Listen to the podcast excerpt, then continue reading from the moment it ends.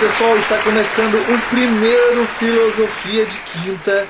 Eu espero que hoje você esteja neste universo onde você ouve o nosso programa. Espero que você aproveite o nosso tema e aprenda e instigue o diálogo dentro de você no programa de hoje. Nós iremos discutir hoje sobre multiversos, que está um assunto em alta, graças a nossa querida Marvel e seus filmes e séries, o que trouxe aí esse assunto e deixou a nossa imaginação fértil, né? Será que existe mesmo? Será que não existe? Como é que é? Como é que vai ser? E eu trouxe aqui hoje uh, dois amigos para falar sobre esse assunto. Uh, um deles é o Victor. Se apresenta aí, Victor. Prazer, aqui é o Victor. Eu sou cientista de dados e mestrando em, em física aplicada e desenvolvedor de jogos. Muito bem, meu segundo querido amigo que eu trouxe aqui é o Miguel, Miguel Beholder. Conta um pouco aí da gente, de, pra, conta um pouco de você aí pra gente. E o pessoal, aqui é o Miguel Beholder, sou farmacêutico hospitalar, escritor para editora Retropunk e outras fontes de RPG. E tô muito ansioso, cara, porque não tô na posição do cara da ciência, então vou poder avacalhar o Victor. Muito bem, muito bem. Eu sou o Walter, eu sou mestrando em filosofia uh, e sou o host aqui desse programa que vai trazer muitos assuntos aí, eu espero, sobre justamente a nossa cultura popular e filosofia e ciência. Então a gente vai começar aqui falando sobre filosofia e religião. O conceito mais antigo que a gente tem aí de possibilidade de um multiverso é justamente na religião e na religião oriental, principalmente no budismo, onde, né, uh, segundo algumas interpretações, existiriam vários universos, um dentro do outro, dentro de, de espectros e, e, coisas assim. Mas esse sempre foi uma, foi uma interpretação, como eu disse, religiosa a respeito da crença, né? De mundos que podem existir e um dentro do outro. A gente já viu isso uh, muito em lendas também no Ocidente, né? De ah, nós vivemos dentro de um olho de um gigante, alguma coisa assim, né? Então, se a gente vive dentro de um olho gigante, tem um universo fora do gigante, etc, etc. Essa é uma interpretação sobre o multiverso que a gente não vai adentrar muito aqui, justamente porque ninguém é especialista em religião oriental aqui. Talvez o Miguel saiba alguma coisa ou outra, mas como não é um campo que eu me sinto 100% confortável, eu não vou explorar muito para não arriscar falar besteira e não ofender ninguém, tá certo? Algum de vocês quer falar alguma coisa sobre isso? Não, eu, eu pensei que o, o conceito mais moderno de multiverso é o que ia ser mais abordado mesmo, porque é o que a cultura pop acaba sugando mais, né? Em filmes e séries, é o que acaba sendo a referência de Não, então, mas é, exatamente. É, é, eu acho isso curioso, porque na verdade, uh, pelo, pelo pouco que eu estudei a respeito da, dessa parte oriental do multiverso, a identidade visual do multiverso, ela muitas vezes é uma identidade oriental. Eu não sei se vocês têm esse sentimento também. Sim, sim. Uh, na verdade, Walter, o que tu falou foi, foi certo, assim, claro que por cima, sem especificar o caminho de nenhuma crença, uh, mas isso é muito comum e até alcançou religiões ocidentais também, nessa questão de não a leitura clichê que a gente tem do multiverso, né? Terra 1, Terra 2, Terra 3, uh, mas essa leitura de vários universos que não necessariamente são iguais mas estão paralelos ou se cruzando, correndo um dentro de si. É um conceito de multiverso, só não exatamente o que a gente tira, sei lá, dos quadrinhos, né? Sim, sim, sim. E também da, da, da, do pensamento oriental, né? Que a academia aí resiste em chamar de filosofia oriental, apesar de eu hoje em dia acreditar que existe sim uma filosofia oriental. Uh, também tem aquela famosa interpretação de que cada escolha que você faz ou deixa de fazer é um universo diferente, né? Tem, tem todas essas interpretações também que levam à nossa interpretação moderna de multiverso. Bem, então, para tratar um pouco sobre o que a gente trata no Ocidente e na parte mais intelectual a respeito de multiverso, uh, é um tema até que moderno, né? Não, não se tinha muito essa ideia de multiverso, justamente porque o nosso pensamento ocidental filosófico ele foi baseado nos gregos por muito tempo, né? Por mais de mil e poucos anos. E os gregos, eles não, não achavam que era impossível existir sequer outro planeta que não a Terra, né? Então você imagine um, universos, né? Apesar de eles acreditarem em, em algum ponto ali em planos diferentes e, e coisas do tipo, universos é, era só o nosso mesmo. Então, mais atualmente no século passado, a gente teve a nossa primeira abordagem, assim, quando formaram o termo multiverso. Inclusive foi por um filósofo, um filósofo americano chamado William James. Ele, ele cravou esse termo em um contexto muito diferente do que a gente conhece hoje. Ele não, quis, ele não queria dizer de maneira cosmológica, mas sim falando sobre o próprio contexto natural, né? Da, do nosso mundo aqui, onde cada natureza seria um universo em si, por isso o multiverso. Mas, evidentemente, depois esse termo foi absorvido por outras, por outras áreas, principalmente a física, a teologia, etc., onde a gente tem hoje esse conceito moderno de multiverso. Hoje em dia, na filosofia, tem alguém que defende que existe mais de um universo? Tem alguém que tem essa cara de pau de chegar e falar, não, tem mesmo? Tem, tem gente que fala isso aí. E o expoente dessa galera aí é o David Kellogg Lewis. Para ele, todo mundo possível é real. E o que, que é o mundo possível, afinal de contas? O mundo possível é um mundo que poderia ser. Por exemplo, poderia ser de que os nossos convidados hoje não fossem o Victor e o Miguel. Poderiam ser outras pessoas.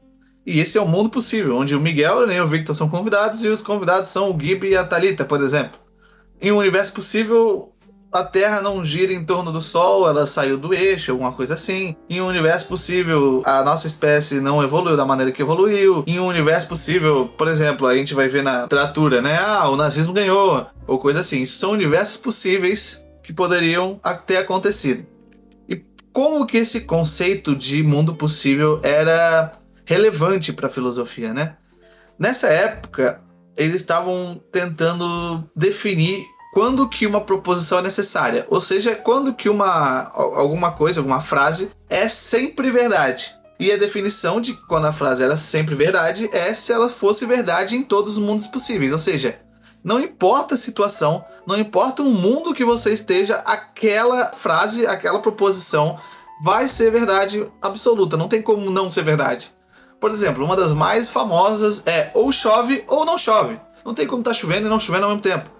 Então essa é uma verdade em todos os mundos possíveis, né? Até lá no mundo de tormenta tá chovendo. É, ácido, mas tá chovendo. Então tem que estar tá chovendo ou não tá. Não pode ser os dois. É claro que depois a gente foi ver que as coisas não são tão simples assim. Existem proposições que são verdadeiras e falsas ao mesmo tempo em determinados contextos. Mas foi muito útil para a gente entender um pouco de como seriam uh, proposições absolutamente verdadeiras. Mas então, como é que esse senhor, o David Kellogg Lewis, mais conhecido como Lewis, defende que todo mundo possível é real? Bem, para ele, isso se baseia no que eles chamam de realismo modal, né? Que é totalmente pragmático. O, o Victor aí pode dizer pra gente que, por exemplo, a gente não. A gente ninguém nunca viu um, um, um elétron, né? Mas a gente considera que elétrons existem. E por que a gente considera que elétrons existem, Victor? Você sabe me dizer? Por causa das consequências que ele traz pro mundo real, né? Pro mundo observável, por assim dizer. Exatamente. Então, você tem os elétrons e você consegue fazer predições a respeito do futuro, você consegue explicar fenômenos a partir dos elétrons, né? É, exatamente. A gente observa alguma coisa, alguma consequência, e daí a gente define a existência de uma partícula, no caso o elétron, que seja a causa disso. Então, exatamente. Você ia falar alguma coisa, Miguel? Não, eu ia falar isso, eu ia acrescentar isso que o Victor acabou de falar mesmo. Ah, tá. Então, pro nosso senhor Lewis, Justamente por esses mundos possíveis terem conseguido auxiliar a gente a entender e a explicar diversas coisas a respeito da epistemologia, da lógica, da filosofia da mente, da metafísica, da ontologia, ela pode ser considerada real em termos pragmáticos. Não existiria motivos para dizer que ela não existe, já que ela nos ajudou tanto em diversos âmbitos da filosofia. Indo mais longe ainda, a gente tem o senhor Takashi Yagisawa. Eu não sei se é assim que você pronuncia o nome do senhor Takashi, mas pro senhor Takashi é inclusive os mundos impossíveis são reais. E por quê? Porque dentro do pensamento dele, se mesmo quando você está tratando de mundos possíveis, os impossíveis também estão sendo tratados, então eles também têm que ser reais. Mas como é que eles são reais se eles são impossíveis? Tudo isso é muito confuso mas o que o, é o que o senhor Takashi Yagisawa defende, apesar de eu não entender uma palavra do que ele diz, é o que ele defende. É, então, o Lewis ele se baseia fortemente nesse nesse ponto de vista de que se a matemática e a física podem considerar entidades reais simplesmente porque elas são úteis, a filosofia também pode. E o que, que vocês têm a me dizer sobre isso? Ah, eu acho que se tem alguma utilidade, é válido considerar a existência, talvez definir de uma outra forma, porque é, dependendo de como tu define multiverso, ele tem outras consequências, né? Porque quando a gente define o elétron, a gente espera só uma coisa. Ninguém fala que, sei lá, o elétron é uma partícula nervosa, que ela gosta de, sei lá, agredir pessoas. Então, a gente não adiciona características que a gente não observa a consequência delas. Então, não sei se é o caso do, do multiverso, né? Se toda a justificativa do cara ele compreende ali. Mas se fosse o caso, eu acho válido, né? Usar como ferramenta de, de observação. Inclusive, é, é uma visão que eu até compreendo um pouco, sabe? Essa ideia de considerar que o mundo que a gente está, ele é envezado por como a gente observa, né? Então, é, que nem tu falou do chove, não chove, é porque a gente observa o mundo como como partículas, né? No, no caso macro. E todas as coisas que a gente define são a partir disso, mas nada impede que haja uma coisa que seja diferente disso. Não sei se eu fui claro aqui. Não, eu acho que foi interessantíssimo, Victor, porque outras discussões muito interessantes podem partir disso. Por exemplo, a questão da observação do chove ou não chove, né? Trazendo aí o famoso gato que hoje todo mundo sabe do que se trata. Sim. Isso é muito interessante partindo do princípio de que a gente vai ter a observação da a existência ou não da chuva. Mas existem discussões mais profundas, como por exemplo, se não tem ninguém para ver ou ouvir uma árvore caindo, ela caiu de fato. Sim, né? não, é isso. É, ou mais distante ainda, por exemplo, se nós seres humanos, em convivência com uma sociedade, cada um tem um cérebro que por si só capta essa realidade, o que garante que todos os nossos cérebros não captam ela de maneira distinta ou diferente ou por filtros particulares, sabe? É, dá para dá pra ir muito mais além brincando, né? A gente aqui conjecturando, claro. Sim, todo esse tema é muito polêmico dentro da filosofia. A gente teria que entrar na fenomenologia para começar a conversar um pouco sobre isso. Sobre ah, se o mundo realmente é o que a gente percebe, se a gente não percebe, não existe o mundo, né? O mundo é condicionado pela minha existência. Eu sempre achei esse tipo de pensamento um pouco egocêntrico, tipo assim, ah, o mundo físico só existe porque eu tô percebendo, a árvore só vai cair se eu perceber eu tendo a acreditar que as coisas existem independente da gente. Eu concordo, eu concordo. Existe, apesar disso, né? Existe um medo real. Eu não vou me lembrar o nome dessa fobia agora. Se alguém souber e mandar um, um e-mail pra gente ou comentar em algum chat. Mas tem uma fobia da pessoa que ela tem medo de que qualquer dia ela acorde e ela não. e ela perceba, né? Que tudo que ela viveu estava na cabeça dela. Que os 40 anos de vida que ela teve foram todos dentro da cabeça dela, como um sonho longo. E nada era real. Existem pessoas que vão deitar toda noite com esse medo. Assim. Caramba, eu não tinha esse medo, mas pelo visto agora eu tenho, né? pois é, antes eu achei que era só um uma possível encenação do mundo real, agora tem a possibilidade de ser um sonho também. Inclusive, isso. É, eu vejo esse, essa interpretação do, do Sr. Lewis aí com. Aliás, Dr. Lewis, né? Com um grande problema. Que apesar de eu não ser um grande fã, eu acho que existe um certo valor na famosa navalha de Okan, né? De que é uma conjecturação muito complexa para explicar algo não tão complexo assim. A gente não precisa assumir que existem vários mundos para explicar o que a gente já explicou. A gente não precisa assumir de fato a existência deles. A gente pode dizer que é uma possibilidade que eles existam e ponto final tomar um passo para dizer não, eles existem, eu acho que é um comprometimento, como a gente chama na filosofia ontológico, ou seja, um comprometimento de existência, né? Muito severo e desnecessário. O que, que vocês têm a me dizer? É, concordo. Se, se não tem necessidade de utilizar é, esse conceito dele, né? Que nem tu disse ali, se já tudo explicado sem a existência de multiversos, é, é, beleza, não, realmente não tem. A navalha de Ockham é totalmente aplicada aí. Tem a, a, utilização dos multiversos, no caso da, da física que a gente vai ver mais adiante, como uma tentativa de justificar, substituir na realidade né, a, a, superposição da, das partículas, né? Mas daí é, seria um outro motivo para considerar a existência do multiverso. Talvez um motivo mais complicado, mas ainda assim um motivo, né? Você que não sabe o que é a navalha de Ockham, a navalha de Ockham é um princípio heurístico, né? Ele não necessariamente está certo, mas ele nos leva a, uma série de pensamentos que pode nos ajudar a entender alguns fatores da realidade. De que quanto mais simples, uma explicação maior a chance dela estar certa.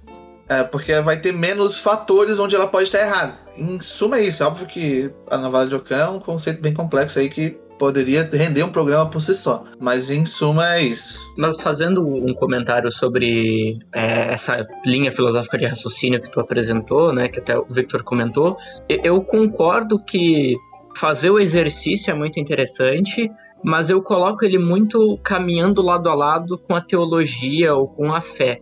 Porque por mais que você acredite, assim como eu, que as coisas existem porque Deus criou, essa resposta não ajuda a compreender. Então, por mais que ela sirva como uma resposta para quem acredita nela, uh, ela não tem utilidade prática para eu conseguir lidar com a realidade e sobreviver e evoluir, etc. Então é legal brincar com isso, mas usar ela como uma grande resposta para não, não se avançar mais nos estudos, não se questionar mais, aí não, né? Sim, sim, sim. Estou de total acordo. Por fim, pra gente lidar aí com o assunto da filosofia. Eu, durante muito tempo, eu pensei sobre isso e eu gostaria de saber a opinião de vocês. Em um multiverso onde existem infinitos universos, onde existem infinitos Walters, onde um desses universos, por exemplo, eu sou Batman, em outro sou Corinthians, sei lá. Em, em todos esses universos, alguns eu vou tomar a decisão errada, moralmente falando. Então, como alguém pode ser julgado moralmente se ele simplesmente tá rolando uma moeda para saber se eu tô no universo onde eu escolhi certo ou eu escolhi errado. Vou mais longe. Se existem infinitos universos onde eu, eu tomo infinitas decisões, até onde vai o meu livre-arbítrio? E não é só aleatoriedade. Ah, primeiro vamos falar da, da questão da, da culpa, né? Da responsabilidade. Acho que isso aí é, é até trazido um pouco na série do Loki lá. É, não sei como é que é a situação de spoilers aí, Walter. Se a gente sai falando livremente de tudo, Liberado, liberado. Deu mais de um mês, deu mais de um Beleza. mês a gente já fala. Então, é, é, bem como. Eu, eu vejo, pelo menos, bem como a série retratou, né? No caso do, do Loki, ele, é aquela versão que tá no tribunal é uma versão do Loki. No caso, ela acontece de ser a. que tá na linha principal, né? Na, na linha sagrada, que eles chamam lá, na Sacred Timeline.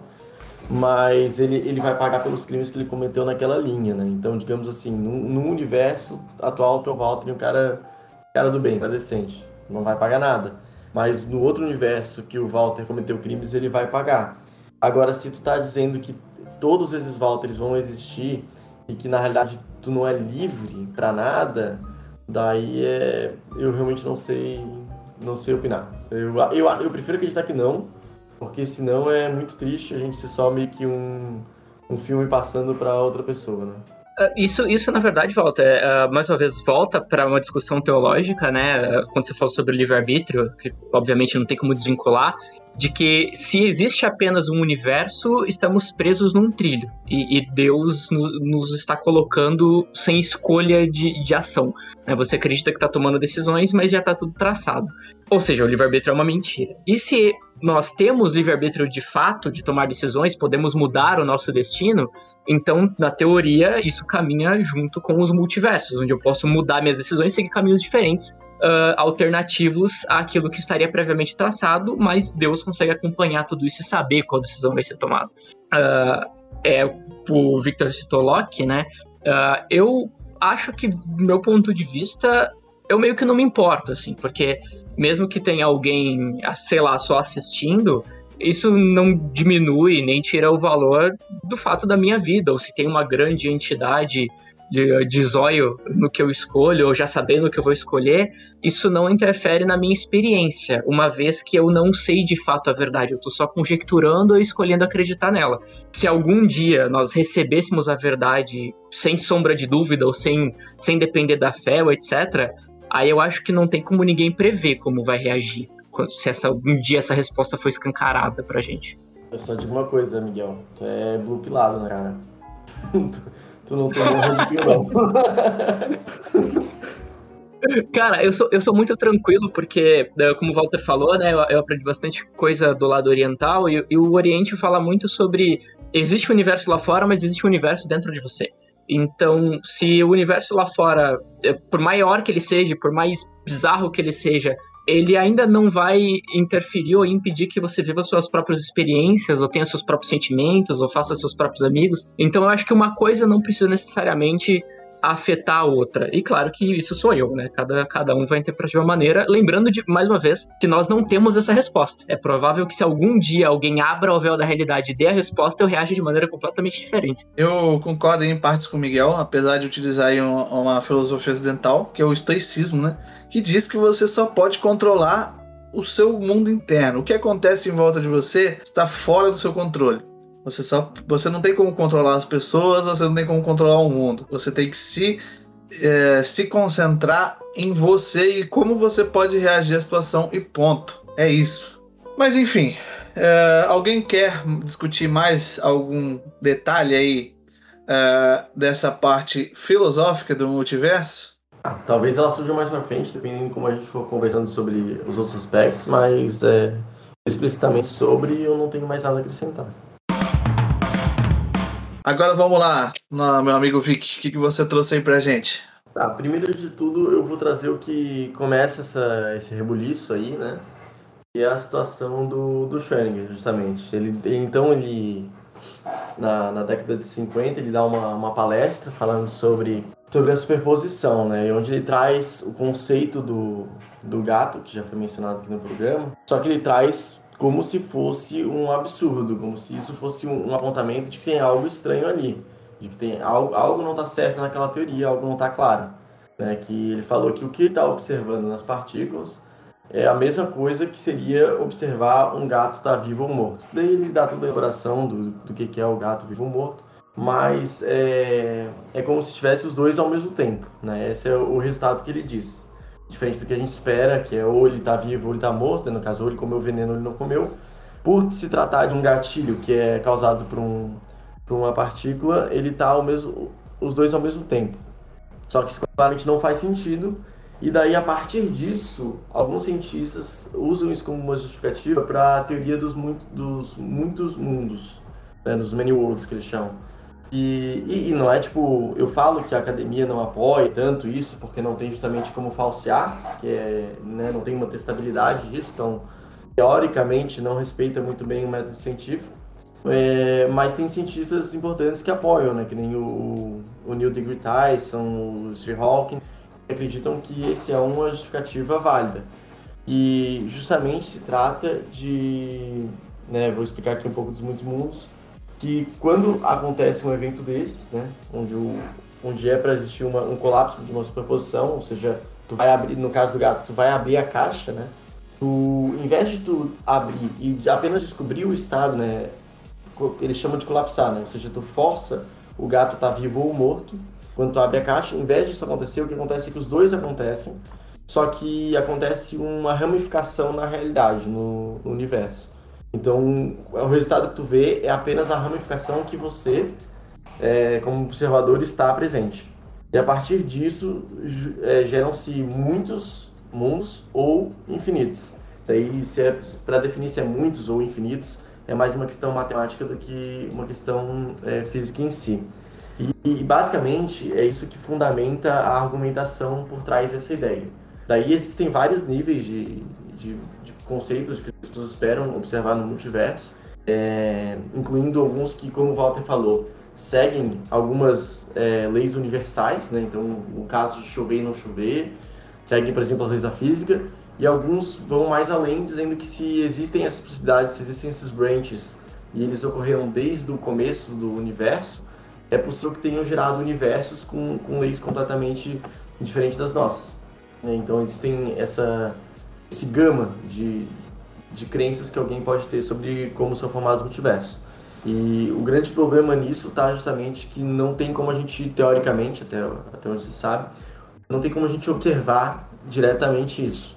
É, existiam algum, alguns conceitos de observar é, uma força gravitacional exercida por outro multiverso, que até teve umas observações é, em 2014, 2013, só que no final foi visto que, quando foi feita a medida novamente para um equipamento mais preciso, não foi observado nada do tipo. Então. Isso, isso, desculpa, Victor, isso não foi aquele tal de ponto frio que eles perceberam eles detectaram, uh, de início acharam que era uma, uma justificativa. Pode ser, porque eu lembro que eles tinham duas argumentações, é, entre aspas, fortes para justificar o multiverso.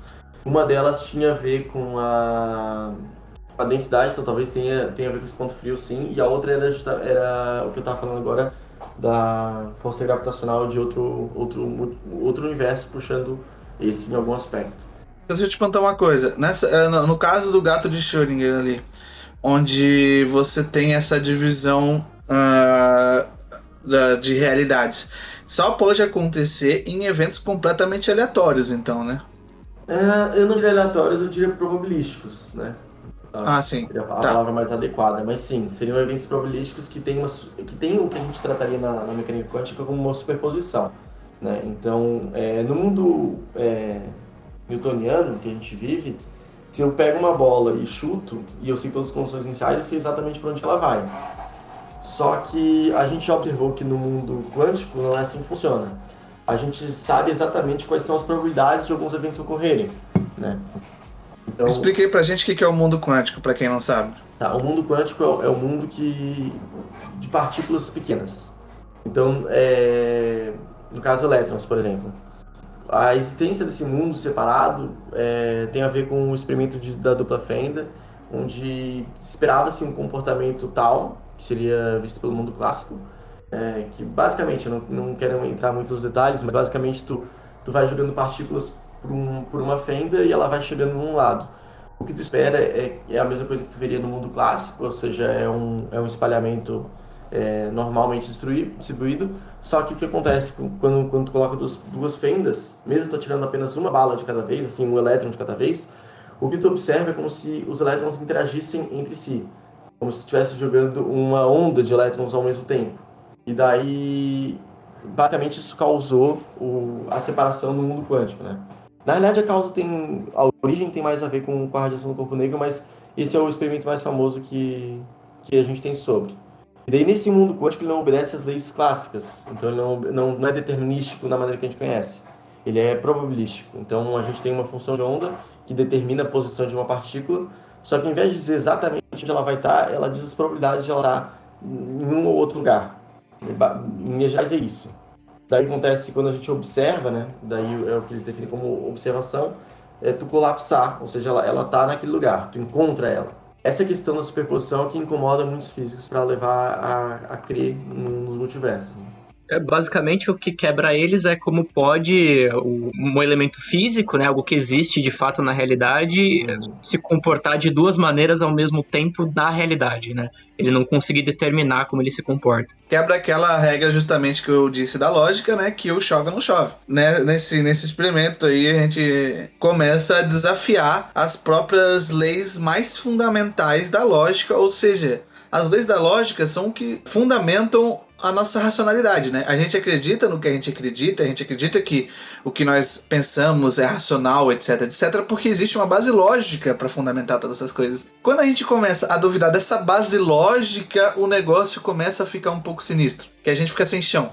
Eu, eu acho que para fazer um, um, paralelo mais mundano, seria como se o tempo todo a gente achasse que as coisas caem porque a gravidade do nosso planeta atrai, em algum momento descobriram que se, se a coisa subiu bastante, ela foge dessa gravidade e passa a não cair mais. Né?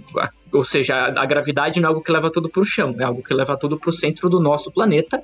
Quando você foge disso, ela não se aplica mais. Seria um, um choque em tudo que você entende de como as coisas deveriam funcionar. E aí, partindo desse ponto, daí tem outras teorias que são no mesmo nível de seriedade acadêmica que o multiverso, atualmente pelo menos, como por exemplo a teoria das cordas, né, que tenta tenta unificar todas as leis da física, que era o sonho de, de Einstein. A base dessa teoria seria que a gente não a gente não é partículas do jeito que a gente vê, né? Que eu acho que embasa muito, poderia pelo menos embasar muito os pensamentos filosóficos, de que as coisas que a gente observa, né, os objetos, os comportamentos, são apenas uma tentativa do nosso corpo físico entender a realidade, né?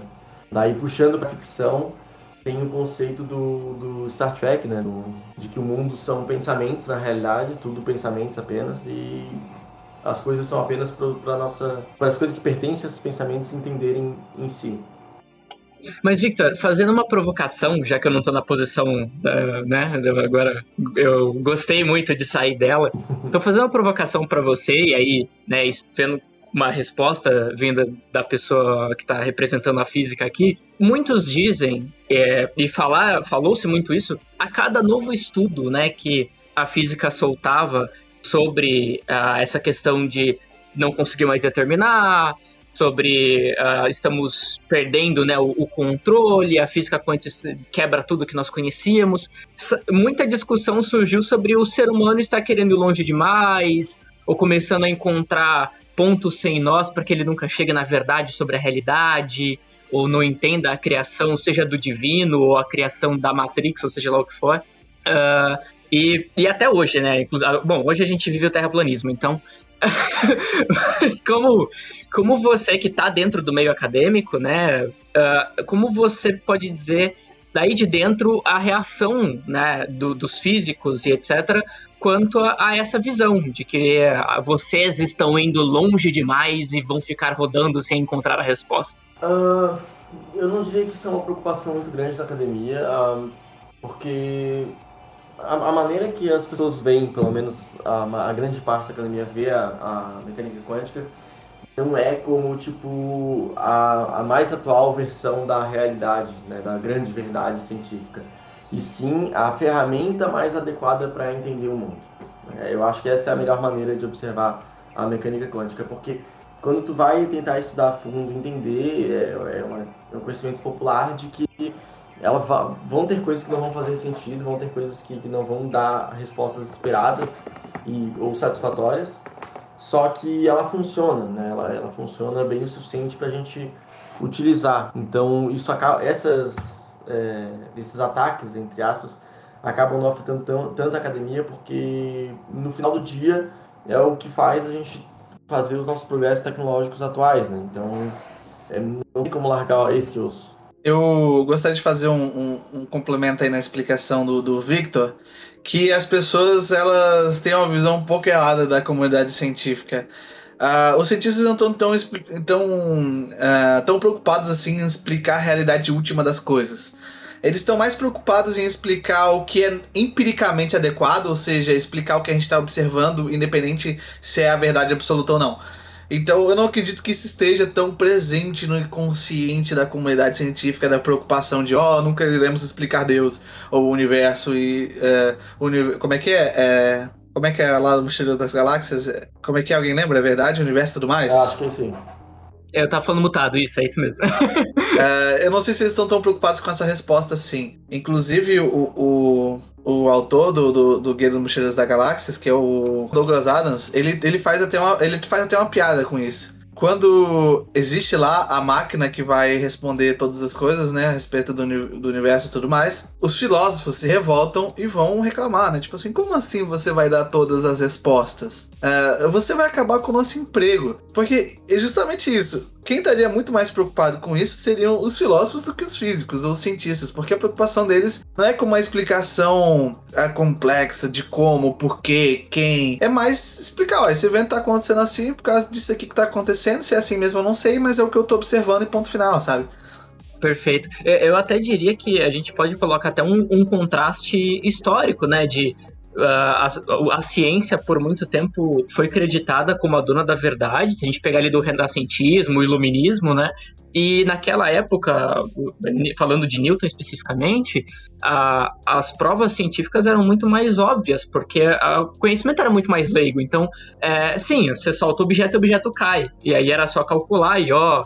Enquanto hoje a gente já deixou isso para trás e os assuntos estão muito mais complexos, né? Só que o consciente coletivo ainda está muito preso nessa visão da ciência de 1600, né? Então, até tem cientistas que tentam ficar mais nessa de né, nessa pira de buscar a verdade absoluta, né? Ou seja, encontrar alguma coisa que descreva exatamente o universo, mas é uma minoria, né? É, e uma minoria tanto pelas limitações tecnológicas quanto pela crença de se isso é, é possível, né? Pelo que a gente vem observando, não dá pra gente ver, pelo menos, com a maneira que a gente enxerga o mundo, tudo que descreve, né? Isso é, é meio que aceitado para poder construir a mecânica quântica. Claro que tem algumas teorias, que nem, que nem eu falei da teoria das cordas, que está buscando justamente encontrar meio que a lei universal por trás de tudo e que, que possa descrever tudo. Mas isso está longe de ser uma realidade. Talvez nunca seja, né? Esse é o ponto. Muita gente acredita Deixa eu te fazer uma provocação aqui então, Victor. Já que o Miguel fez uma provocação, eu vou fazer outra. Citando o nosso querido e falecido Karl Popper, um dos grandes filósofos da ciência, da modernidade, da atualidade. Atualidade ele faleceu, né? Mas as ideias dele são muito atuais. Se não é testável, é ciência? Não. Essa é a resposta curta. Não. Porque é aí que a gente, pelo menos, é aí que eu traço a linha da, da ciência, né? do que faz parte do que é ciência. Mas não significa que seja algo a se ignorar, seja algo a jogar fora, nem gastar tempo com isso. É, por essa definição, basicamente a filosofia não seria ciência, né?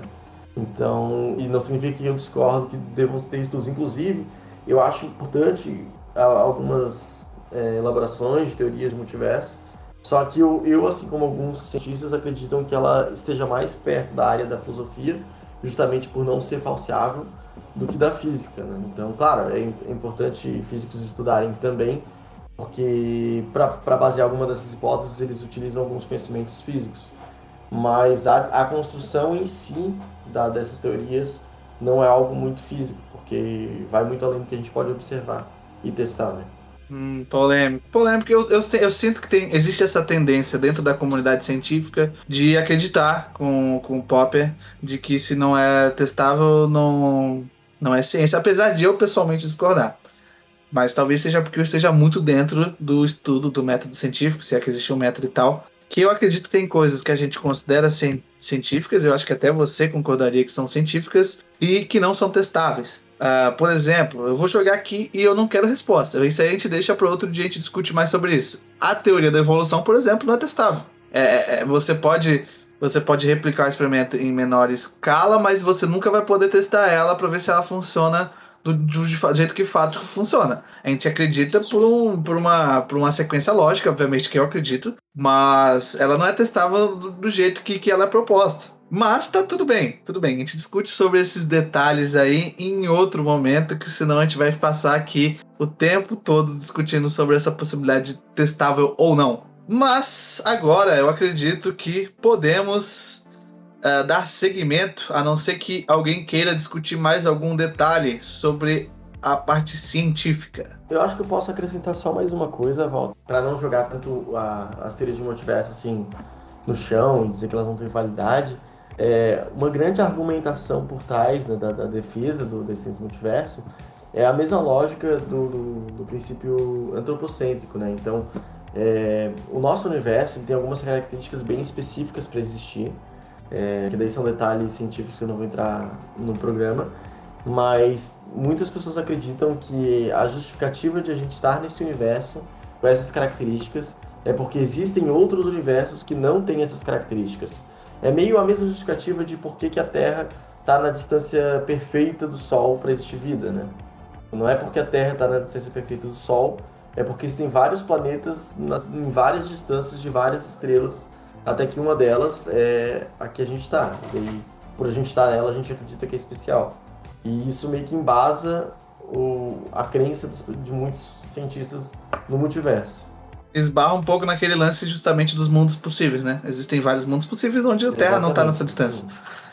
É, é, é aquilo, né? Nós somos um acaso tão coincidente que é coincidência demais para acreditar que é só um acaso, né? Mas sabe o que, que não é um acaso? A gente está aqui para continuar o programa e vamos lá, Miguel, passando para o seu segmento musiquinha. E vamos lá, é com você, o que, que você trouxe aí pra gente hoje? Agora eu vou tocar o terror, porque assim, uh, eu vou apresentar alguns elementos da cultura pop de multiverso e eu quero ver vocês se degladiarem entre a física e a filosofia Uh, eu vou começar com o pé na porta, vou começar com o Rick Morty, né?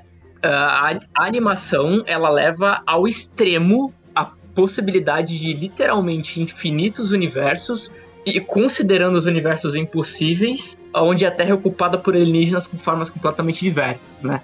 O que vocês acham sobre a proposta do multiverso de Rick Morty? Cara, uh, o multiverso de Rick Morty, ele tem muitos desdobramentos filosóficos, né? Como muita gente aí na internet gosta de dizer que é um desenho unilista. Uh, Mas tem um pouco dessa pegada. Mas eu acho que é porque naquele, naquele multiverso faz um pouco mais de sentido ser niilista. Por quê? Porque se os universos são infinitos, você não tem por que se preocupar moralmente com o que vai acontecer, porque vai ter um universo onde aquilo vai acontecer inevitavelmente. É aquilo que eu estava dizendo anteriormente. Onde, num multiverso onde tudo acontece, você está tá fazendo a sua parte. Alguém vai fazer. Entendeu? Você é o que, por um acaso, é o que você é o que tá fazendo. Então o Rick, eu acho que ele, ele incorpora isso e eu acho que tem um episódio que ilustra bem isso, é justamente do Pickle Rick, que apesar de ser um episódio que todo mundo adora por causa do Pickle Rick, a parte que eu acho que é mais impactante desse episódio é o momento onde ele vai lá com a, com a terapeuta, e a terapeuta dá um tapa na cara dele, fala e mostra que apesar de ele ter todo esse poder, ele ainda é um cara, sabe? Ele ainda tem que lidar com os problemas uh, internos dele. Ele é quase um deus, e assim como os deuses gregos, ele é cheio de falhas. Ele é um de nós, sabe? Apesar de ter tudo isso. É, um detalhe, Walter, nesse caso do Rick and Morty, né, não dá para se aplicar essa lógica do ah, se tá tudo acontecendo, então nada tem consequência, porque eles têm portais que fazem trocar de, de multiverso, né? Ele consegue migrar para um multiverso e afetar outro multiverso. Sim, mas é que eventualmente algum Rick faria o que ele tá fazendo. Pelo menos é assim que eu interpreto se existem infinitos rigs, infinitos rigs com máquina, com uh, portal guns, com, uh, com armas de portal, algum rig eventualmente faria aquilo. Não, mas calma aí. Existe uma diferença entre infinito e tudo acontecer. Existem infinitos números. Já, já ia falar com os dois pelo peito do Ceia. Como assim? Não, mas volta entende um pouco disso. Eu vou explicar que deve ficar mais claro. Existem infinitos números entre 0 e 1. Um, e o 2 não está entre esses números. Mas a gente sabe que o 2 existe. Então, quando a, a teoria de, do multiverso diz que existem infinitas realidades, não significa que existem todas as realidades possíveis. Que existe um, infinito, um número infinito de realidades. Hum, entendi. Mas aí é, é aí é, é, a minha interpretação diferente do que o desenho uh, mostra pra gente. Para mim, na minha interpretação, o Rick Sanchez é um ser uh, que está presente em infinitos universos, em infinitas possibilidades, e com, como ele é um cara muito caótico, é, é, claro que agora eu tô saindo da, da parte matemática e indo pra parte mais da personalidade dele, né? Eu acredito que, como ele é um cara muito caótico, existem também infinitas versões da personalidade dele, assim como a gente vê lá, que tem até a versão na, na, nazi dele, né? Eu acredito que uma das versões iria eventualmente causar o caos que ele tá causando, sabe? Tá, tudo bem. É, não, não, é aquilo, né? Não que de fato seja verdade e existam, existem todas as possibilidades, mas o Rick se comporta acreditando que sim. E por isso ele joga qualquer senso de moral dele no chão. Eu não sei se é uma justificativa muito forte do, do, do Rick usar, porque na quarta temporada ele tem um episódio onde ele dá um controle remoto pro Mori de que o Mori interpreta com um botão de refazer, né? Que ele até fica brincando de se jogar no bueiro e fazer essas coisas e abaixar a calça de professor, e um monte de coisa que ele não faria na realidade porque ele pode apertar o botão e voltar.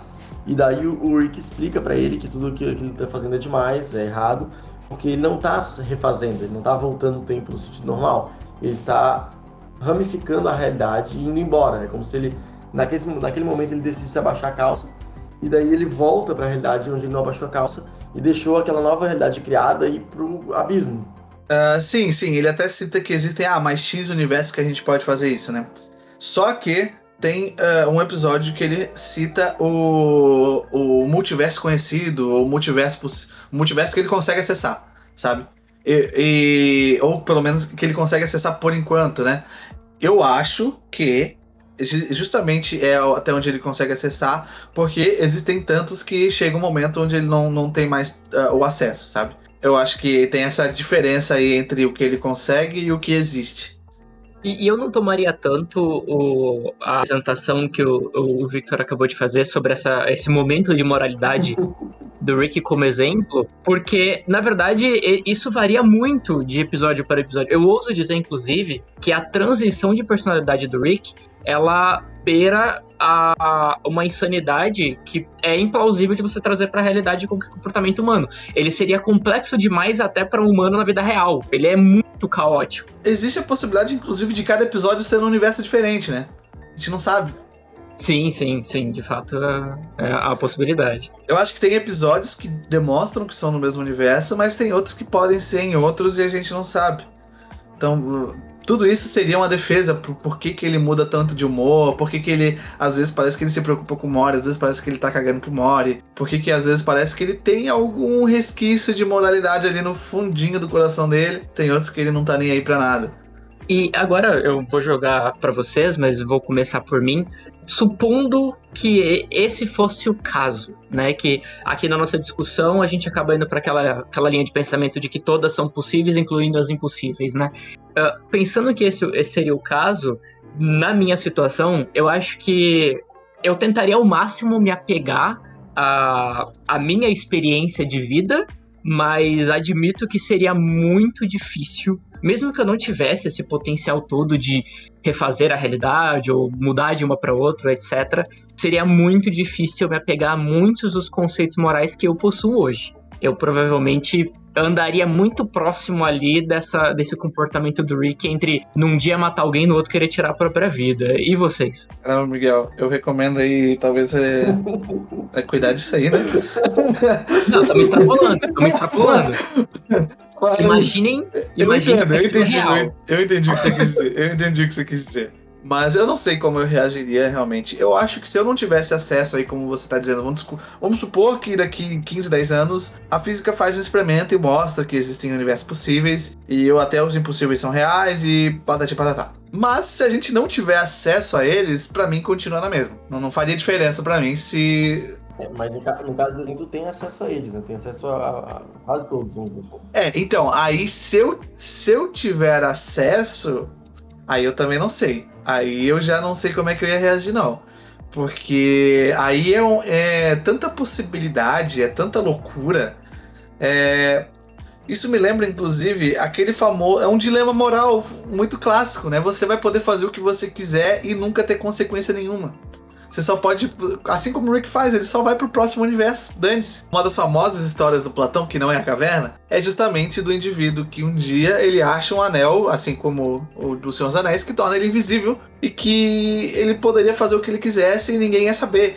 E aí o Platão pergunta, bem, se você tivesse esse poder aí de poder fazer o que você quiser fazer e ninguém nunca vai te julgar por nada, você faria? Então eu acho que chega nesse ponto, sabe? De, de tão absurdo que é, é, é chegar nisso. Será que a sua fibra moral é resistente o suficiente para que você nunca tenha que responder por nada e mesmo assim você não vai fazer? É fácil dizer agora que não vai fazer. Quero ver lá na hora, né? Aí é diferente. E tu, Victor? Cara, eu concordo um pouco contigo, Miguel, porque é o seguinte, ó. É diferente do lance do, do ficar invisível. É, quando, quando, existem muitos, assim, infinitos multiversos, a importância da preservação do universo, ou do bem maior, para mim ela, ela se perde muito nem, vamos pensar que a gente está aqui falando que, ah, vamos lutar para não ter aquecimento global, vai muita gente morrer e é uma coisa ruim, tá? Vamos dizer que esse é o cenário que está todo mundo pensando, e não só uma pequena parte da população. Se tu tá num, num universo onde esse caminho tá indo para ele, então vai acontecer um apocalipse, vai todo mundo morrer eventualmente. Perde o sentido de tu se importar e querer mudar se tu sabe que tem outros infinitos onde isso não acontece e tu pode para eles. Então, eu, eu realmente acho que, que não funciona da mesma forma. Não, não sei o que, que eu pensaria, mas definitivamente impactaria como, eu, como eu vejo a, a realidade. Então é justamente pegar o exemplo de ficar invisível e levar à máxima potência, né? Porque não só você não vai ser implicado por nada, como você pode. A, a questão do bem maior, de você ajudar quem o universo que você tá, não Exatamente. faz mais diferença. A menos que tu vá. É levar tudo à máxima potência possível que não tem nem como pensar de Exato, tão loucura que é. para todos os outros multiversos e salvaria todos eles, né? Tipo, ninguém pensaria, agora que eu posso viajar entre multiversos, eu vou impedir o aquecimento global em todos eles. Vou impedir, sei lá, o cometa de vir em todos eles e, e assim por diante. Então, se tu não vai impedir de acontecer em vários, por que tu tá impedindo de acontecer no que tu aconteceu de nascer, sabe? Acho que se perde um pouco essa, essa ideia. Lembrando que a gente está levando em consideração que nós estamos nas posições do Rick ou do Morty, né? A gente não está considerando que toda a humanidade do planeta sabe que os multiversos existem, é uma realidade para o planeta. Porque aí não é só você sem consequência de nada elevado à décima potência. É o mundo inteiro consciente de que não tem consequência Sim. de nada elevado à décima Não, aí acabou. Aí o ser humano vai conseguir destruir então, o multiverso, pode ter certeza. do que o que pode ser que esteja acontecendo na Marvel ali no Loki, né? No final. Que o Perfeito, perfeito. E você tocou no Loki? Vamos, vamos agora para a próxima animação uh, que eu quero discutir, que é o Arif. Já, já, já encaixou perfeito, Victor. Vocês dois conseguem, seja do ponto de vista da filosofia ou da física, me dizer as diferenças entre o multiverso proposto por Arif, pelos quadrinhos, né, e si, inclusive, uh, em relação às diferenças propostas por Rick Morty? Eu acho que tem uma diferença, eu posso estar enganado por não estar lembrando direito de como é que é organizado no Rick Morty, mas no, no multiverso da Marvel existe um espaço de é, a intersecção desses multiversos, né? Que nenhuma analogia que eu, os defensores usam é que os multiversos são como se fossem bolhas interconectados, né? De, de uma espuma, e as aberturas entre as bolhas seriam as conexões entre os multiversos. Só que não existe espaço entre esses multiversos onde existiria alguma coisa a mais, né? Então, no caso, não, não existiria uma TVA ou um, um The Watcher. Não lembro de ter uma coisa assim no, no Game Morty. Lembro que tem um tribunal para isso, mas eu acho que isso se passa num multiverso dominante. O mais próximo disso é, é a própria Exato, cidadela dos. Ricks, né? Mas isso é num multiverso. Não é fora, não é um, não é um espaço que intersecciona esses aí que faz. Né? Ah, sim. E também tem o fato de que no universo da Marvel é possível viajar no tempo e do Rick, em teoria, até onde a gente sabe, não é exatamente possível, né? E aí a Marvel tem é, justamente aqueles lances de um ponto fixo no universo, né? Que não pode mudar, como o caso lá do Doutor Estranho uh, perder a esposa, né? Aquilo ali tinha que acontecer. No Rick and Morty eu não, eu não vejo tanto essa, é, esse poder místico é, do destino, né? Apesar de existir magia, a magia é uma coisa meio deixada de lado, assim, é como, quase como se fosse uma ciência diferentinha. Eu não sei, Walter, porque no caso do Rick, a viagem tem meio que viagem no tempo, que é o episódio lá do, do controle remoto, ou na concepção dele ele tá voltando no tempo, só que ele tá só trocando de realidade, né? Qual, qual, da... qual episódio? Qual é, episódio? O, o do Mori? quarta temporada, né? Que, ele, que o Mori vai é, voltando é, lá com o controle que você citou? Só que ele não tá voltando no tempo. Ah, mas o, o, é, o, Mori, o Rick diz que não é viagem no tempo, ele só vai pro universo do lado que ainda não aconteceu. Eles vão para outro multiverso, em outra época, porque quando. É, é, é que nem no, no Donnie Darko, quando tu troca de, de multiverso, tu pode ir para outra linha do tempo também, porque é só uma outra dimensão. É como se tu escolhesse, ah, eu tô nesse multiverso, agora eu vou pra Alemanha, só que eu vou pra Alemanha no ano tal, entendeu? Então, eu sinto que é isso quando você usa lá aquela máquina do. do, do, do Tony Stark. Mas eu acho que quando ele usa a joia do tempo, eu acho que daí é viagem no tempo no sentido tradicional. Porque é assim que o Doutor Estranho salva o universo, ele volta lá com a maçã pra, no primeiro filme dele. Claro, só pra deixar claro pros ouvintes, viagem no tempo no sentido tradicional seria. Ah, pra quem acompanhou aí o, o filme da Marvel, é quando você volta e o que você tá fazendo na volta vai implicar no seu presente. Aí você volta, por exemplo, e mata seu pai, você não nasceu e aí causa um paradoxo, né?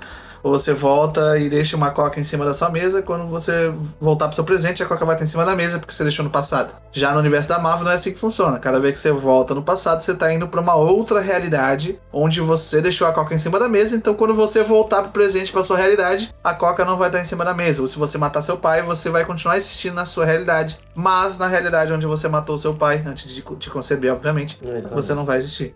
Perfeito, perfeito. Uh, e vocês acham que, pensando, né, trazendo a mesma lógica, se a gente trouxesse isso para nossa realidade, para o nosso dia a dia, vocês acham que teria mais, menos consequências do que do, a questão do Rick Morty? Eu acho que menos, porque ali existe toda uma toda uma cosmologia, né, para defender o multiverso, para defender as linhas temporais. Existe todo um mecanismo desenvolvido, né, para defesa. Já no Rick Mori, o mecanismo de defesa é o Rick. Não tem como confiar, não tem como achar que isso vai dar certo. É, existe um, um, uma ferramenta externa né, aos, aos multiversos que está tentando proteger. No caso do, do Rick and Morty, é só uma ferramenta interna, que especificamente, como o Walter mencionou, é o Rick, uma pessoa não confiável. E agora, indo um pouco mais para a literatura, a gente tem um autor muito conhecido, né, Stephen King, e o pessoal encontra, né, dezenas de conexões entre os livros dele e eles colocam o termo, né, de que existe o multiverso King, né, o multiverso que conecta os livros dele só que o que está mais interconectado são as criaturas e não as pessoas ou os mundos em si. São as criaturas dele que são próximas de uma leitura ali de, de Cthulhu ou algo associado uh, que conseguem fazer essa interferência e conectar as histórias. Vocês, agora extrapolando, né? acreditam ou conseguem conjecturar dentro das limitações, seja da filosofia ou da física, que possam existir essas criaturas, e talvez a gente até esteja partindo para o lado espiritual, anjos, demônios, etc., que são capazes de fazer essa transição, ou que é possível que existam criaturas que são únicas no multiverso? Então, uh, é interessante fazer essa pergunta porque eu acho que ela entra justamente num ponto teológico muito clássico, né? Que se a gente pensar que o universo e multiverso por consequência, ele existe pelo menos multiverso concebível pra gente, né? Ele existe dentro do que a gente conhece como tempo e espaço, uh, então eles têm uma limitação. Se nós pensarmos em entidades como o Deus cristão, que uh, existe fora do tempo e do espaço, como diria, se eu não me engano, Santo Agostinho, existe na eternidade, ou seja, existe antes do tempo, vai existir depois do tempo, existe além do espaço. Ou seja, é uma coisa que a gente não consegue nem conceber, a gente não consegue nem pensar como é que existir fora disso. Aí eu acho que seria possível. Uh, seria possível existir entidades, seja lá quais sejam, que eh, vivem e podem transitar entre esses multiversos e, e por isso a gente não poderia é meio doido citar isso, mas por exemplo, lá para Aristóteles tinha o primeiro motor. Eu nunca entendi exatamente o que ele queria dizer com aquilo, mas era a causa funcional de todas as coisas que existia fora do tempo e do espaço, e que depois a, a, o catolicismo apropriou aquilo como uma explicação do que é Deus. É ele que impulsionou tudo, ele que fez tudo, por isso ele está fora do tempo e do espaço, porque ele empurrou o primeiro dominó para que tudo acontecesse, por assim dizer, né? Então, nessa concepção, eu acredito que seria possível. Mas aí eu acho que é realmente partir para fantasia ou, ou para fé, é, é ir para além daquilo que pode ser dito, citando o Wittgenstein. E tu, Victor? Eu concordo, porque ah, quando, quando parte do momento que tu quer supor como funcionam os multiversos, né, o que, que tem neles e o que, que tem principalmente além deles, no caso, o que, que poderia transitar entre eles, tá indo para um campo onde, em princípio, a gente não tem como observar, né? Então, essas teorias é, elaboradas sobre multiversos, nenhuma delas é, tenta chegar perto do que seria uma possibilidade de, de, de atravessar. Existe, claro, a, a ideia de pontos de buracos negros serem as ligações e tudo mais, mas isso está muito longe de a gente sequer considerar uma maneira de testar e observar, né? Então, acaba ficando muito nessa questão de fé que o Walter mencionou. E se fosse para vocês, agora do que a gente discutiu, até de alguma leitura do multiverso aí que a gente não citou aqui, se fosse pra vocês escolherem o que vocês prefeririam que fosse real? Eu, eu, gost, eu gostaria do, do, Pelo menos do que eu conheço mais, que faz bem trabalhado, o da Marvel, porque ele é bem definido, é, as ideias por trás, é, é uma coisa mais coerente, assim. Tanto nos filmes do Thor, quando eles tentam explicar o que seriam as, as conexões entre os, entre os universos quanto no, no que eles estão explicando até agora, é o que parece estar dando mais é, detalhes para isso.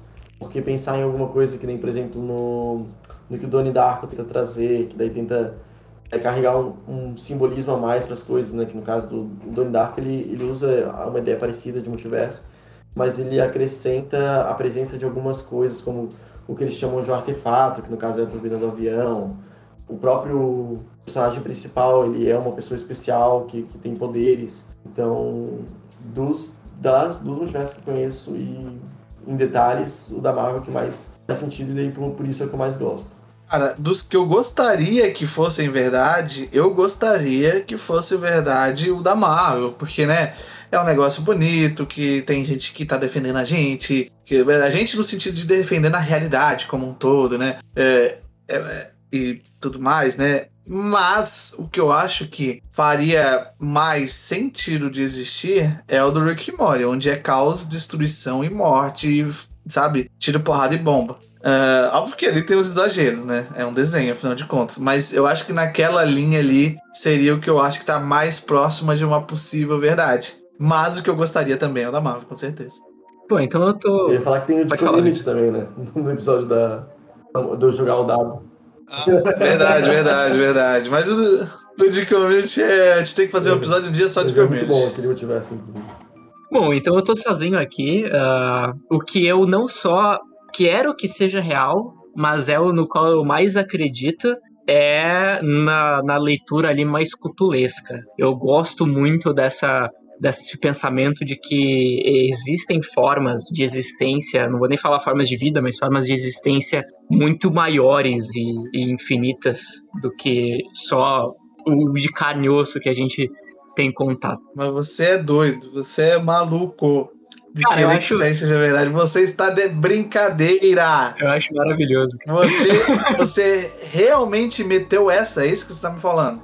Sim, sim. E, e em todos os sentidos, não digo só na questão cutulesca, mas no sentido religioso e não partindo só pro cristianismo, mas as demais, assim. De realmente existirem, existir todo um, um círculo de formas de vida, formas de existência, melhor, muito mais complexas e maiores do que só a gente aqui. E quem sabe, com sorte, possamos ascender a isso. Então, rinha de seres divinos, é isso que você quer? Exatamente. Entendi, entendi. Tá certo, então. Tá certo, então. Miguel, Miguel, tu já viu. Tu já viu Star Trek, Miguel? A série? Já, cara. então, tem uns elementos bem interessantes, que nem o, o, o, o que, sabe? Sim, eu sou muito fã, muito fã. Não, mas é um absurdo aquilo lá, ó. Uma bagunça total. Cara, eu gosto muito, eu gosto muito disso, cara. Porque eu acho que é algo tão distante, mas tão distante que, assim, se for considerar o nosso alcance, e como vocês falaram várias vezes no podcast, né, da questão da tecnologia, encontrar, etc., eu acho que essa linha é a mais distante de todas, e por isso acho que é que mais me, me agrada. Como eu disse, né, se essas outras vertentes, seja da Marvel ou do Rick Morty, fossem escancaradas pra nós, eu acho que nós lidaríamos de uma maneira muito mais terrível do que se fosse escancarada a vertente das criaturas antigas e ocultas no multiverso. Ah, eu acho que essa seria mais tipo, todo mundo ia falar, ok, isso é real, mas distante demais e a gente tem que ficar a nossa vida. No máximo, as religiões estavam certas. Enquanto se eu escancarasse algo como Arif, algo como Rick Morty, meu amigo, acho que teríamos sérios problemas. Pode ser que sim, pode ser que não. Hum, só vou fazer uma citação é, de honra aqui, que é um multiverso que eu gosto bastante, mas pouca gente conhece, pouca gente assiste, que é o Doctor Who. Assista o Doctor Who, é legal, é bacana. Bom. mas não tem um multiverso tão assim é, diferente pra gente citar aqui do ponto de vista do ponto de vista filosófico físico, mas também é muito interessante. Mas dito tudo isso, já estamos infelizmente chegando ao nosso fim. Estou, estou decepcionado com a sua menção honrosa, tá? Por quê? Achei que seria pra Bioshock. Cara, BioShock é outra coisa que é tão boa que merece um programa. BioShock é Então- muito bom. Eu vou deixar Bora. citado aqui o Homem do Castelo Alto, que até hoje foi a melhor. Acho que é o Sim. Homem do Castelo Alto foi a melhor releitura de um possível vitória nazista aí, brincando com isso.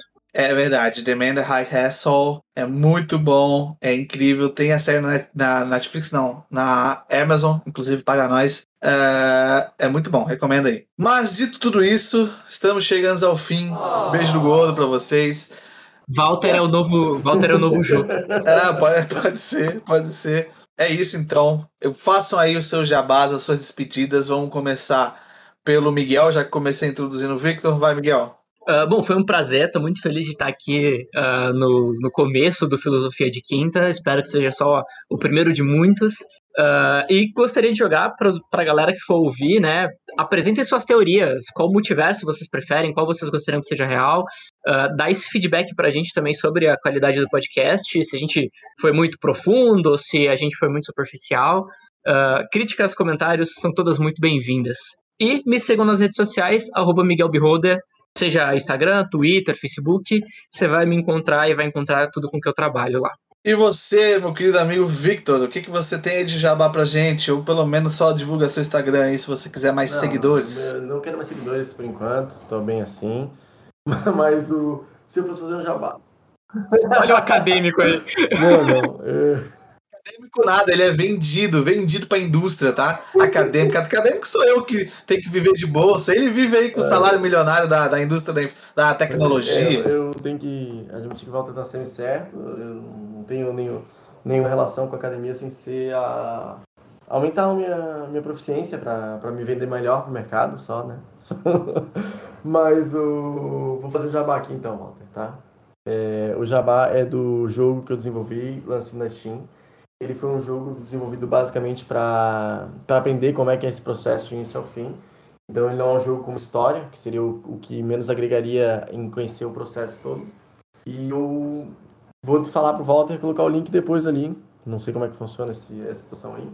E é isso. É, Instagram eu vou manter oculto. Se fosse possível, eu até nem falaria o meu nome aqui no programa, usaria um, um alias. Mas eu sei como é que o Walter é, eu sei como é Walter Isso! é, ele explanaria, tá? Eu ia ficar conhecido.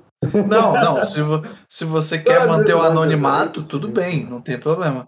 Mas vai ser muito fácil as pessoas se identificarem, né? É só ir nas minhas redes sociais e procurar o Victor, vai ver que né? tem, tem um monte de foto nossa pô. junto. Eu ia- eu não ia mudar de Ah, mas agora eu passei, Vitor pra Vitor. Eu passei o programa inteiro, eu passei o programa inteiro chamando de Victor pra tu vir com, essa, Não, com esse papo no final. Isso, porque eu já sabia que ia ser exposto em algum momento e ia ser só desconfortável. Ah, eu não ligaria. Se você quisesse, eu entenderia completamente. Mas enfim, o nome Ah. do jogo você nem falou. Qual que é o nome do jogo? Light Amaze Game. Como é que joga o jogo? Explica aí pra gente. O jogo é um, é um jogo de puzzle onde tu tem que percorrer um labirinto sem tocar nas paredes, com o adendo de que a luz está piscando. E obviamente não tem tempo suficiente para você só andar enquanto a luz está acesa, né? Então você vai ter que usar ou a sua memória ou a sorte para chegar no final. Muito bem, eu já joguei o jogo, inclusive recomendo. Ele é muito difícil, cara. E eu, eu me frustrei muito com esse jogo, tá? Ele é- é, mas ele é aquela frustração, tipo, que a galera gosta do Eu- Dark Souls, sabe? É a frustração que te incentiva a continuar e sofrer. Mas o pessoal gosta, então vambora. Essa, essa sofrência é justificada, Walter, porque apesar de ter sido jogado em mais de 15 países, o jogo nunca foi terminado por ninguém até hoje. Olha só, um desafio, hein? Aí você tem que botar um prêmio. Pra quem conseguir, ganha um pack do pezinho do Victor, entendeu? Aí as pessoas vão se incentivar a consegui, terminar isso Eu acho que eu posso tentar dar uma camiseta aí. Tem umas camisetas em tamanhos específicos, depois a gente vê isso. Ah, muito bom, muito bom. A gente vai discutindo isso aí com o tempo. Por fim, vou fazer o nosso grande jabá aqui. É, Nós, esse, esse, esse podcast, ele faz parte da iniciativa Capa Cósmica, né? Nós temos aí vários, vários produtos, por, por assim dizer, vários produtos de mídia. Nós temos lives, nós teremos outros podcasts, nós temos o nosso segmento de RPG, RPG Lenda, teremos lives de RPG, inclusive, novidades em breve. Então acompanhe a live do Gibi, nos apoie no Catarse, vai ter o link aqui para você nos apoiar e com que esses programas incríveis continuem acontecendo, para que a gente continue trazendo ah, conteúdos de qualidade. E é isso aí. Sigam a gente lá no Instagram, Capa Cósmica. Me sigam no Instagram, Walter Mansão Lely Neto. Ah, me sigam no Twitter, que é arroba Da- Dart. Dart com E, não com A, porque o A nunca está disponível, então sempre tem que ser o Dert Walter. Mas é isso, agradeço a presença de todos, aos ouvintes e até a próxima, pessoal. Falou. Falou!